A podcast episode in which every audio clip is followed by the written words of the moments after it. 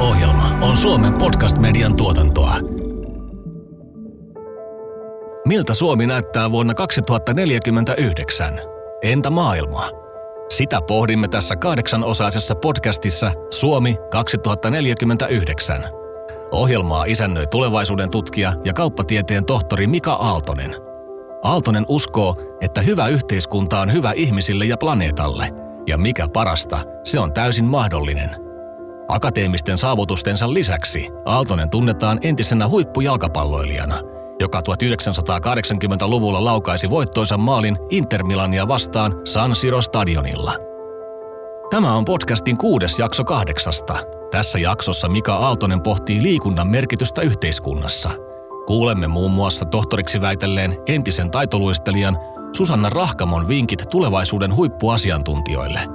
Pohdimme lisäksi, Voiko ihminen menestyä työn ohella muissakin tavoitteissa ja miten ne vaikuttavat toisiinsa?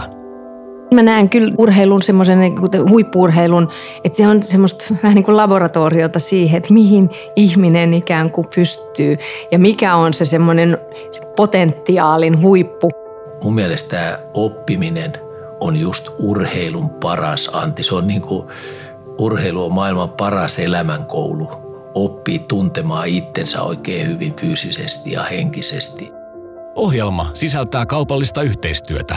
Podcastin mahdollistavat yhteiskunnalliset vaikuttajat Kastreenet Snellman, Rakennusteollisuus RT sekä Folk Helsan. Aloitetaan Töölöstä, läheltä Helsingin Olympiastadionia. Mika Aaltonen kävi keskustelemassa Folkhelsan Utbildning APn toimitusjohtaja Tuumas Järvisen kanssa liikkumisesta ja urheilusta – Monet terveydelliset ongelmat ovat ennaltaehkäistävissä liikuntaan panostamalla. Siksi liikunta on myös yhteiskunnallisesti merkittävä voimavara. Vähän aikaa sitten tein, tein tota, noin paperin, ei vain urheilua, valtion liikuntaneuvostolle. Ja siinä me pohdittiin urheilu ja liikunnan merkitystä yhteiskunnan rakentumisen kannalta. Ja se tavallaan se keskustelu, mitä me käytiin lähtökohtaisesti, niin se toinen pää on sitä, että me jutellaan – olympiamitalleista mm. ja menestyksestä mm. siellä. Mutta sitten kun me avataan se keskustelu, niin me huomataan, että siellä onkin sitten paljon muita, muita arvoja ja asioita.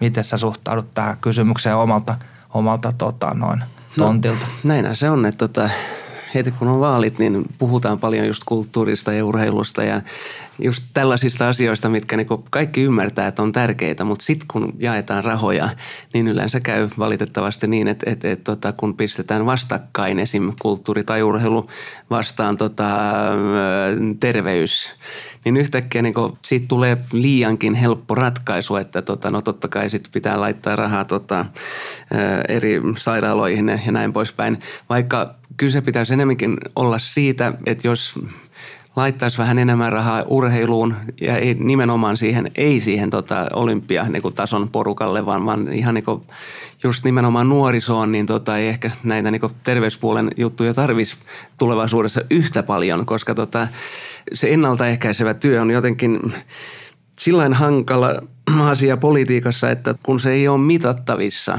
jos siinä onnistuu, niin sitä ei pysty niin yksilöimään, että onko tämä nyt sen, sen tota ennaltaehkäisevän työn tulosta vai se, sitä, että ihmiset on tehnyt jotain muuta ja ei enää niin sairastu ja noin poispäin. Joo, et, et, et, kyllä, se, jos olisi sellainen mittaristo, että pystyisi aina niin jotenkin loogisesti näyttämään, että se johtui siitä, että satsattiin rahaa urheiluun ja to, nuorisourheiluun ja kulttuuriin ja tällaisiin, niin, niin tota, olisi varmaan todennäköisesti helpompaa sit jatkossakin saada rahoitusta siihen. Mika Aaltonen toivoo liikunnan ympärille parempaa keskustelukulttuuria. Liikkumisessa ei tarvitse tavoitella olympiamitaleja, vaan se voi sisältää muitakin arvoja. Aaltonen pohti Tuumas Järvisen kanssa, mikä saa ihmiset liikkeelle – sen niin kuin intellektuaalisen kansallisen keskustelun taso, niin se on hyvin tärkeä moottori sille, että me ylipäänsä voidaan tota, no, kehittyä. Se mahdollistaa sen, että me voidaan sitten käsitellä asioita, on se vaikka urheilu ja liikunta, mm. ehkä vähän paremmalla tasolla kuin tähän asti, mm. jolloin sitten me ollaan niin kuin siinä tilanteessa, että sitä keskustelua ei johda ainoastaan vaikka mm. sitten se olympiamitalleiden mm tavoittelu, vaan sitten huomataan, että sillä urheilulla on myös muita arvoja, liikunnalla on myös muita arvoja ja sitten pystyttäisiin vähän niin kuin kokonaisvaltaisempaa ja, ja pitkäkestoisempaa päätöksentekoa. Joo, mutta onhan siinä urheilussakin ihan sama asia kuin tuota politiikassa, että kun asioita pitää valitettavasti myydä kansalaisille ja jos puhutaan liikunnasta, mun mielestä tosi hienoa, että ollaan niin päästy siihen, että, että erotellaan sitä, että puhutaan urheilusta ja liikunnasta no. enemmän tänä päivänä mun mielestä kuin ennen. Mutta et, et se, että tota, jos kansalaisilla halutaan myydä tämä konsepti, että tota, nyt olisi niinku tarkoitus, että, että Suomi voisi hyvin liikkumalla ja, tota, ja nyt on niinku rahkeet tehdä sitä niinku ihan valtionkin toimesta, niin tota, se on hankalaa myydä, jos et samalla niin pysty tätä olympiapuolta niin kuin, ö, tuomaan esille. Et, et onhan se nyt näin, että et jos Suomi voittaa niin lätkän maailmanmestaruusmitalin, niin, niin, niin, niin, kaikki tota, hyviä. Niin, niin nimenomaan, niin kuin, sehän myy sitä, että, että minäkin haluan mennä lenkille. Et se on niin kuin, vähän niin kuin kaksi puolista, että tota, samalla kun olen tasan sitä mieltä, että pitäisi ehkä niin välillä muistaa antaa enemmän rahaa sille liikunnalle ja sitten tietty nuorisourheilulle, niin tota, samalla ymmärrän sen, että, tota, että se huippuurheilu tarvii niin jo ihan vaan tämän markkinoinnin takia rahaa, koska siitähän ne nuoret sitten innostuu urheilemaan, kun näkevät, että niin kuin miten voi käydä, jos oikein hyvin käy. Että se on niin aika sillain siinäkin niin tasapainottelu, että, että näkisin, että voisimme niin laittaa kyllä enemmän rahaa etenkin liikuntaan, mutta myöskin niin nuorisourheiluun, mutta että kyllä se niin on ihan selkeästi näin, että, että se huippuurheilu on myöskin niin monen eri näkökulman kautta tärkeä asia yhteiskunnalle. Urheilu ja liikunta auttavat ihmistä tutustumaan paremmin itseensä ja ympäristöönsä. Monet urheilusta opittavat taidot ovat Aaltosen mukaan yhtäläisiä hyvien elämäntaitojen kanssa – Jotta kaikilla olisi tasavertaiset mahdollisuudet liikkua, on kiinnitettävä huomiota myös tasa-arvokysymyksiin. Kun me juteltiin siitä, että, että, että urheilu ja liikunta on niin kuin hyvin vahva mekanismi, mm. Se kertoo siitä, että keitä me ollaan ja se antaa meille myös sellaisen pohjan kehittää sitä, keitä mm. me ollaan. Ja tässä mä viittaan myös siihen – että niin kuin, onko se tekeminen, joka liittyy sitten niin kuin näihin asioihin, mm. että onko se arvokasta vai onko siellä sellaisia asioita, joista me ei niin paljon oikein haluttaisi, että olisi meidän yhteiskunnassa kiusaamista, mm. eriarvoisuutta ja tällaisia. Miten sä oot omassa työssäsi ajatellut niin kuin no, tätä? Folkelsen on kyllä niin kuin, mm, panostanut tähän just, että urheilun tai siis kiusaaminen urheilussa, niin että et, et jotenkin nämä ohjaajat, meidän ohjaajat, kouluttamat ohjaajat saisi niin siitä kiinni, että tota, mitä voisi tehdä, jotta niin tällainen, tällainen niin kuin, kulttuuri tulisi päätökseen. Kuten myöskin nämä, puhuit eriarvoisuudesta, niin tota, meillä on tällä hetkelläkin hanke yhdessä muiden toimijoiden kanssa, missä tota, naisten miesten välinen ero mitä ei niin oikeasti ollut Suomessa varmaan ikinä niin mietitty sitä, että, että siinähän on hirveä ero. Jos se, että jos olet synnyttänyt lapsen, miten se sun niin keho muuttuu – siitä ei niin ole silleen urheilun tiimoilta ikinä niin pahemmin mietitty, että, tota, että pitäisikö niin osata, tai siis ainakin ohjaajan osata jotenkin niin miettiä sitä, että mennäänkö nyt ihan, tota samalta linjalta miesten kanssa vai pitäisikö miettiä siten, että, että siinä olisi jonkinlainen siirtymäkausi tai ihan niin vaan erilainen näkökulma siihen, että miten suhtaudut urheiluun niin ottaen huomioon, mitä sun kehos on käynyt läpi – on tietty muitakin esimerkkejä kuin lapsen saanti, mutta, et, mutta ehkä kuitenkin se selvin Joo, esimerkki. Mutta tämä on, tämä on niin kanssa hyvä esimerkki siitä, että tavallaan meillä on niin sellainen alusta, mm. urheiluliikunta, joka antaa meille niin kuin, niin kuin kanavan tarttua tällaisiin asioihin, Joo. jotka on sitten niin kuin hyvän yhteiskunnan ja hyvän, hyvän elämän rakentumisen Joo. kannalta merkityksellisiä. Joo. Ja musta niin kuin tuntuu, että me ei niin kuin olla tehty tätä – läheskään niin, niin tota, noin merkityksellisesti ja suurella volyymilla kuin me voitaisiin tehdä. Kuulimme Mika Aaltosen ja Folkhelsan Utbildning APn toimitusjohtaja Tuumas Järvisen keskustelun liikunnan roolista Suomessa. Jatketaan aiheen parissa. Susanna Rahkamo on kansainvälisen tason entinen taitoluistelija. Urheiluuran jälkeen Rahkamo väitteli tohtoriksi. Nykyään Rahkamo konsultoi kovan luokan yritysjohtajia – Mika Aaltonen kysyi Rahkamolta, mitä suomalaiselle urheilulle tänään kuuluu ja mikä on sen merkitys yhteiskunnalle. Urheilu ja liikunta on aikamoinen liima yhteiskunnassa, että et, et se sitoo erilaisia ihmisiä eri taustoista ja tekemään jotakin yhdessä. Ja silloin siinä mielessä hirmuisen iso merkitys sille, millaiseksi se yhteiskunta tulee. Onko se ystävällinen yhteiskunta, onko se semmoinen, että tehdään yhdessä, välitetään toisista ja voidaan tehdä jotakin, johonkin tavoitella siitä huolimatta, että, että sitten voi olla niin kuin ne taustat ja, ja muu elämä aika erilaista. Mä luulen, että myös se, että millä tavalla me urheillaan, millä tavalla me ollaan yhdessä, kun me urheillaan, niin on muuttunut tässä vuosien varrella, mitä mekin ollaan nähty. Kyllä. Ja osittainhan se on mennyt niin kuin eteenpäin, mutta et, ei kaikissa asioissa. Että, että just tässä yhteisöllisyydessä niin on ehkä menty vähän taaksepäin. Että syntyy semmoisia omia kupliansa. Että se, että kun tämä urheilu on mennyt – haastavammaksi ja vaikeammaksi ja globaalisti niin kuin korkeampi tasoiseksi, niin se tekee sen, että erikoistutaan liian aikaisin. Ja sitten myöskin kun on tullut ammattivalmentajat, joka on sinänsä hyvä asia, niin se on tehnyt sen, että on tullut myöskin hintavaksi se urheileminen, vähän totiseksi ehkä. Ja silloin se vähän eriarvostaa kyllä. Niin, eli siellä on ne, ne kärjet ja ne niin pienet määrät – elittiurheilijoita, jotka elää sitä omaa maailmaansa tai omia maailmojansa, mutta se iso massa on sitten toisen näköinen. Kyllä. Ja mun mielestä nämä pitäisikin niin kuin ikään kuin, vaikka ne onkin samassa kuvassa, niin ne pitäisi niin kuin käsitellä, käsitellä hyvin erilaisena.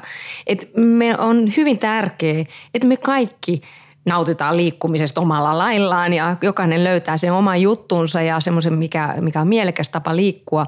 Ja se voisi olla hyvin myöskin semmoista alhaisen kynnyksen liikkumista. Ja sitten on, sitten on niitä, jotka haluaa olla niin kuin maailman kärjessä. Ja se on niin kuin eri eläin ikään kuin samassa perheessä. Että sitten sun täytyy ollakin ykkönen maailmassa ja hakea aivan ne viimeiset jutut, millä sitten se kone nimeltä ihminen, niin, niin viritetään semmoiseksi, että se voi olla – Myöhemmin tässä jaksossa jääkiekon valmentajalegenda Erkka Westerlund filosofoi urheilusta ja voittamisesta. Aaltonen keskustelija lisäksi asianajotoimiston Kastreen et Snellmannin asianajaja Mikko Alakareen kanssa työn ja muiden tavoitteiden välisestä vuorovaikutuksesta. Selvitetään sitä ennen, minkälaiset ominaisuudet tekevät ihmisestä huippuasiantuntijan. Susanna Rahkamolla on aiheesta tutkittua tietoa. Mä näen kyllä niin kuin urheilun semmoisen niin huippuurheilun, että se on semmoista vähän niin kuin laboratoriota siihen, että mihin ihminen ikään kuin pystyy ja mikä on se semmoinen potentiaalin huippu. Että se on semmoisen niin hakemista, sen excellenssin hakemista, että mikä tässä niin kuin tekee vielä paremmaksi. Ja senhän mukana tulee sitten teknologiaa ja teknologian kehitystä, että on melkein kaikissa urheilulajeissa, niin siinä on hirveän paljon siinä sivussa äh, on fysiologian ymmärtämistä ja välineiden ymmärtämistä ja psykologian ymmärtämistä ja kaiken näköistä siis semmoista, että me koko ajan opitaan siinä. Se on niin kuin toisenlainen asia, että se on se semmoinen oma potentiaali ja ylipäätään semmoisen haetaan yhteiskunnassa sitä semmoista absoluuttista menestystä. Mutta se on toinen asia sitten, tämä liikkuminen on toinen. Tämä ensimmäinen asia on, on ehkä sitä, joka oli lähellä sun sydäntä silloin, kun sä teit väitöskirjaa – ja sä hait sellaisia suomalaisia esimerkkejä, jotka olisi elänyt tätä elämää. Kyllä. Mun väitö tai niin kuin se ajatus siellä pohjalla oli, että tullakseen aivan superekspertiksi, niin täytyy tehdä jotakin eri lailla kuin muut. Et muuten ei nouse sieltä massasta ikään kuin päätä pidemmäksi. Ja sitä mä tutkin sitten, että no mikä on se uusi ja mistä se tulee. Että mikä on tämä luova aspekti siihen ekspertiksi kasvamiseen ja – ja sitä, sitä mä sitten siinä mun väitöskirjassa esittelin ja, ja mun mielestä löysin siihen tietynlaisen ratkaisunkin. No kerro, mikä sitten sun mielestä oli se juttu, minkä sä löysit sieltä? Mun mielestä se on nimenomaan näin, että seuraamalla sitä, mitä muut tekee, niin ei tule excellenssiä. Että siitä tulee hyväksi. Siitä tulee, ei voi tulla oikeinkin hyväksi, mutta ei tule niin absoluuttisen uuden tekijäksi, vaan se polku on erinäköinen. Ja se polku on nimenomaan semmoisille, jotka jatkuvasti äh, on niin kuin avoimia virikkeille ja tietyllä että ah, tuolta mä poimin vähän sen, tuolla on hyvä idis, että miten mä sen pistän tähän mun kasvamiseen mukaan, tähän mun prosessiin, että, että toi on käyttänyt tollasta, että olisiko siinä jotakin mulle. Että ikään kuin jatkuva kysymisen semmoinen, tai kyseenalaistaminen ja hakeminen niin kuin seuraavaa juttua. Ja silloin se itse asiassa alkaakin näyttää se oma asiantuntijuus aika erilaiselta kuin semmoinen, joka on vaan seurannut sitä tavallaan jo kuljettua polkua. Mä itse ajatellut sillä tavalla, että tuota, noin nuorempana kun oli ammattiurheilija, niin sitten huolehdin siitä, että joka päivänä tekee myös jotain lukee tai jotain sellaista. Ja nyt kun on vähän vanhempi eikä ole enää ammattiurheilija, niin nyt kun sitten lukee ja kirjoittaa ja puhuu työkseen, niin pitää huolta siitä, että pyrkii joka päivä myös jollain lailla liikkumaan. Joo, näin, näin se menee. Oikeastaan aika lailla samalla lailla semmoista hyvää elämää pyrkii elämään, koska se antaa ihan hirveän paljon enemmän kapasiteettia. Siis että nukkuu hyvin, syö hyvin, liikkuu hyvin, niin huomaa, että on energiaa hirveän paljon enemmän. Jos, jos sä tota, no, ajattelet huomisen Suomea, niin minkälaisia asioita siellä sun mielestä pitäisi olla enemmän kuin tämän päivän Suomessa ja minkälaisia asioita siellä pitäisi olla vähemmän? No ehkä, ehkä yksi semmoinen asia, mikä nyt e- ensimmäisenä tulee mieleen, niin nyt, nythän tämä muutos yhteiskunnassa on ollut hirmuisen nopeata. Me on globalisoitunut ja miten e- e- ikään kuin digitalisoitunut kaikki, kaikki oikeastaan meidän tekeminen. Se vaikuttaa jokaiseen, halusta tai ei.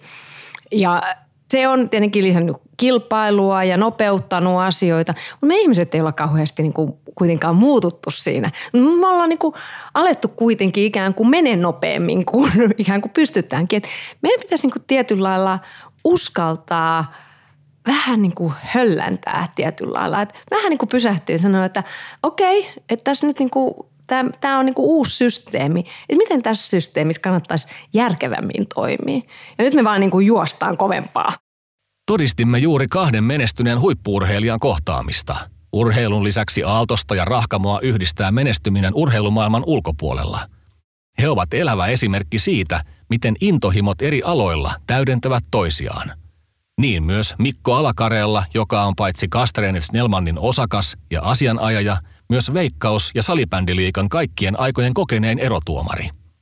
Vaikka työkseni teenkin, teenkin verojuridiikkaa ja, ja asianajoa, niin mulla on koko, koko aikuisien, oikeastaan on kasvanut aikuiseksi erotuomaritoiminnassa ja, ja hyvinkin pitkään on, on ollut mukana itse asiassa sekä salibändissä että sitten jalkapallossa ja, ja, ja yli 20 vuotta kummassakin lajissa pääsarjaa ja semmoinen kohta 15 vuotta kansainvälisiä otteluita, että on, on aika pitkä tausta. Sä väität, että sulla on ollut apua siinä Joo. varsinaisessa ammatissa. Ehdottomasti, että kyllähän erotuomaritoiminta on ollut kyllä mulle semmoinen tosi iso elämän, elämän koulu tai, tai oppimiskasvuprosessi, että sehän on tietyllä tavalla kuitenkin jalkapalloottelu on ehkä jopa niin kuin yhteiskunta minikoossa ja, ja tietysti erotuomarin rooliin kuuluu hirvittävän paljon niin kuin valtaa ja sitä kautta se tuo tietysti muka, mukanaan tosi ison vastuun. Ja se, että kaikki, kaikki, kaikki ikään kuin johtamisopit tai tai muut, niin nehän on jatkuvasti jalkapallokentillä käytössä. Ja siellä kuitenkin ollaan konfliktitilanteissa eri osapuolten kesken, kesken jatkuvasti. Ja tämmöiset niin henkilökohtaiset ominaisuudet, miten, miten sä kohtaat erilaisia ihmisiä, eri, erilaisia kulttuureita, että miten, miten, miten sä ratkaiset konfliktitilanteita erilaisista taustoista tulevien ihmisten välillä, niin nehän kehittyy tosi paljon, esiintymistaitoja ja muu. Ja ennen kaikkea sit, mitä, mikä, mikä mulla on ollut tosi tärkeää, niin erotuomaritoimintahan on ennen kaikkea ratkaisujen tekemistä. Että se usein ehkä juristin tehtävistäkin niin, tai tuomioistuimista ymmärretään, että ne jakaa oikeita ratkaisuja, mutta että kyllähän se on selvää, että niin pelikentillä kuin sitten myös juridiikan maailmassa niin asioita pitää ratkaista ja niistä voidaan sitten olla montaa mieltä, että onko ratkaisut oikeita vai vääriä, mutta että jotta päästään eteenpäin, niin ratkaisut täytyy tehdä ja ja erotuomaritoiminta tietysti on mitä suurimmassa määrin nimenomaan sitä, että asiat ratkaistaan, jotta ottelu voi, voi jatkua. Ja siihen, siihen tietysti liittyy, että ratkaisut ei aina miellytä kaikkia osapuolia. Mun mielestä se analogia, minkä sä sanoit, että se on niin minikoossa tämä kenttä tai, tai joukkue, niin sieltä, sieltä löytyy niin ominaisuuksia ja ongelmia, joita on on yhteiskunnassa ja perheissä vastassa. Joo, ehdottomasti. Ja se, että kun mainitsit, että kun peli, peli kulkee, niin useinhan se edellyttää sitä, että siellä on monta erilaista osa-aluetta, jotka on ikään kuin tasapainossa, että on se sitten perheessä tai, tai duunissa, että et niin kuin myös, myös sen on ehkä urheilusta oppinut ja niin kun erotuomaritoimintakin on nykyään niin kun hyvin pitkälle tiimityötä ja siellä, siellä tehdään porukalla asioita. Ja mä luulen, että kuitenkin nykyajan yrityksissä ja varsinkin nyt asiantuntijaorganisaatioissa, joissa, joissa on hirvittävästi huippuasiantuntijoita, jotka omasta alueestaan tietävät tosi paljon, niin ymmärretään se, että, että kukaan ei voi osata kaikkea, mutta se, että kasaamalla ympärillesi tiimin, joka osaa erilaisia asioita ja antamalla näille ihmisille vastuuta ja, ja hyväksymällä sen että, sen, että sä et itse olekaan se, joka tietää kaikista asioista eniten, vaan, vaan että sulla on huippuosaajia ympärillä, niin ihmiset usein myös pystyy ottamaan tämän, tämän vastuun ja, ja ikään kuin kasvamaan siihen rooliin kun pohditaan niin kuin kahta eri aluetta, ammatillista ja sitten tätä harrastuspuolen tekemistä, niin miltä susta tuntuu tavallaan se niiden niin kuin synergioiden löytäminen?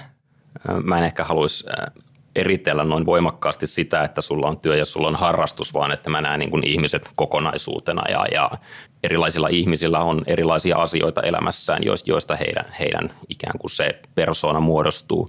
Ja olen tosiaan itse oppinut hirvittävästi näiltä eri osa-alueilta ja, ja uskon kyllä siihen, että asiantuntijatyössä ja muussa niin myös yritys saa työntekijöistään huomattavan paljon enemmän irti, jos he antaa ihmisten kukoistaa niillä, niillä osa-alueilla, mit, mit, mitä he mahdollisesti tekevät sen varsinaisen leipätyönsä tai, tai päivätyönsä ulkopuolella ja sitä kautta usein pystyvät myös avaamaan sellaisia näkökulmia, tuomaan sellaisia asioita myös, myös yrityksen tietoon, jotka ei välttämättä tulisi siinä ihan jokapäiväisessä työnteossa esiin, vaan jotka, jotka kumpuaa sieltä sitten, on ne sitten siitä harrastuksista tai, tai, tai siitä muusta elämästä, joka tapahtuu sen toimiston ulkopuolella. Mitä sulle on menestys?